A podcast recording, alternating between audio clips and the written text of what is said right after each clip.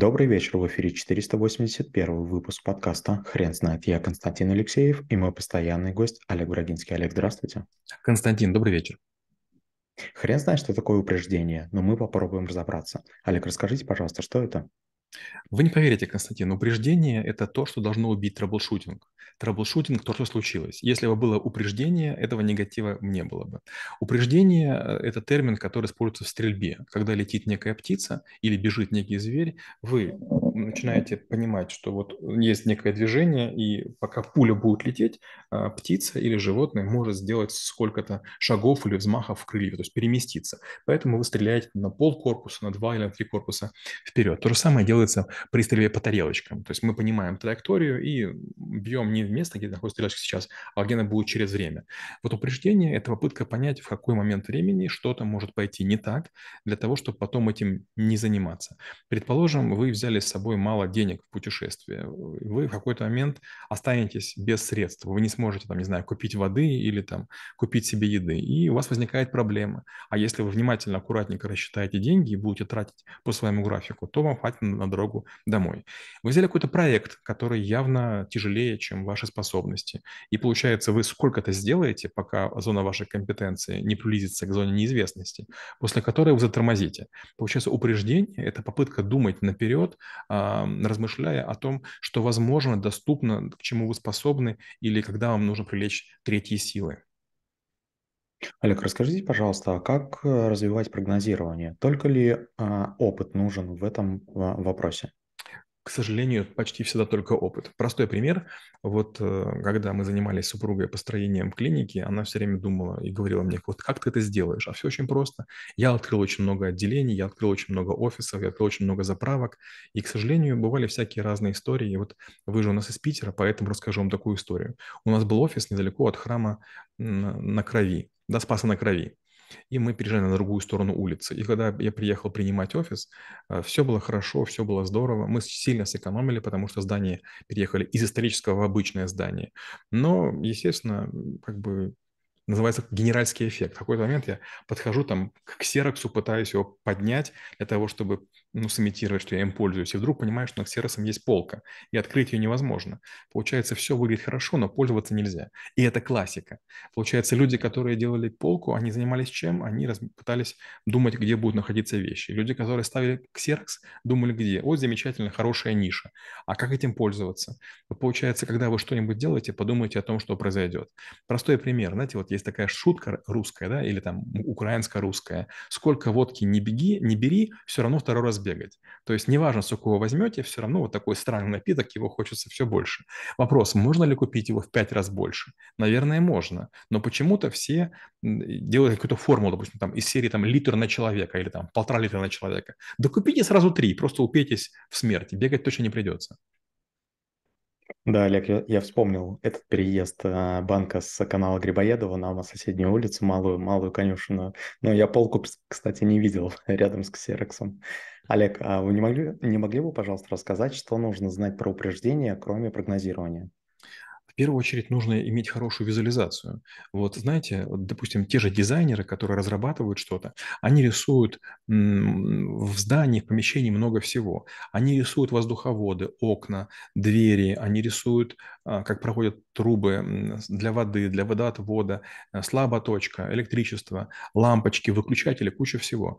Опять же, вот такая история. Вот мы, получается, делали клинику, у нее площадь 185 квадратов, и примерно три недели мы занимались проектированием трубы проводов. И все равно в одном месте я поставил не, не, в правиль... не с той стороны выключатель. Представляете, я так гордился, что я все продумал. Я даже делал натурные испытания, то есть я ходил, виртуально включал, все выключал. И все равно в одном месте ошибся с выключателем, а в одном месте ошибся с вытяжкой.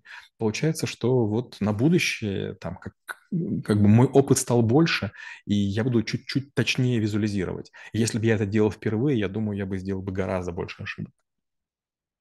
Олег, расскажите, а каким образом нужно пополнять свою базу возможных проблем? Вот, к сожалению, слабые люди пополняют базу проблем. Так делаю я. А, И сильные люди, есть, говорят, такие, они учатся на чужих ошибках. Я ни разу не видел людей, которые бы учились на своих ошибках. Не зря есть такая фраза, за одного битого двух небитых дают. Человек, который занимался чем-то много раз, он уже знает много ошибок. Допустим, человек, который в ресторане работает, он знает, сколько кусочков хлеба или там кусочков мяса нужно класть каждому гостю. Есть люди, которые положишь три кусочка мяса, а они только один съест, скажут много мяса. Если положишь три или там четыре, скажут мало мяса. И поэтому, если вот вы будете в правильном ресторане или правильном кафе, вы увидите, что у разных людей разное количество фасоли или там мяса. Почему? Потому что повар примерно понимает, кто что будет есть. Это и есть упреждение. Или, допустим, такая история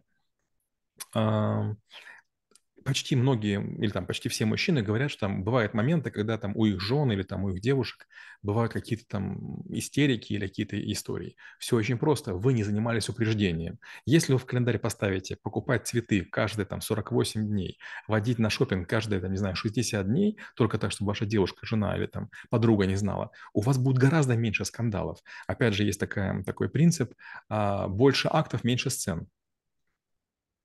Олег, а расскажите, пожалуйста, как не сковать себя эмоционально? Ведь если думать о, каждой возможной проблеме, так можно и из дома не выйти. Так и есть, так, к сожалению, и есть. Но вы знаете, мнение очень сильно меняется у человека, когда у него появляется автомобиль. Вот особенно мужчины, когда в автомобиле что-нибудь дребезжит или шумит, очень сильно переживают. И они, как только какой-то звук услышат, начинают заниматься упреждением. Одно, второе, третье проверять. Допустим, у нас на клинике начал чуть-чуть э, там шуметь компрессор. Он очень дорогой, итальянский и так далее. Мы вызвали мастера, он говорит, ребята, послушайте, подшипник чуть-чуть расшатался, он еще может работать 5 лет. А я говорю, нет, мы точно меняем. По одной простой причине. Потому что если мы заменим, я буду знать, что проблемы нет. А если не заменим, в любую секунду, ну, все что угодно может случиться. То же самое касается здоровья. Я абсолютный фанатик. Если намекает на любую операцию, там, удалить уздечку языка, там, какие-то э, вырезать, там, не знаю, узлы вен на ногах, я тут же это делаю. По одной простой причине если я знаю о проблеме, я не могу с ней мириться, мне с ней некомфортно. Знаете, это как будто бы из, из бака самолета льется топливо, а ты летишь. Олег, а расскажите, пожалуйста, насколько разумно делать некую градацию возможных угроз? А делить их на такие категории, как а, маловероятные, вероятные, супермаловероятные и, и так далее? Жизнь меня приучила к тому, что любая вероятность может реализоваться. И знаете, вот очень многие мужчины не имеют завещания. Они как думают, если они напишут завещание, как бы у других будет желание там их убить, отравить и так далее. Очень странная мысль, но как банкир я с этим сталкивался часто.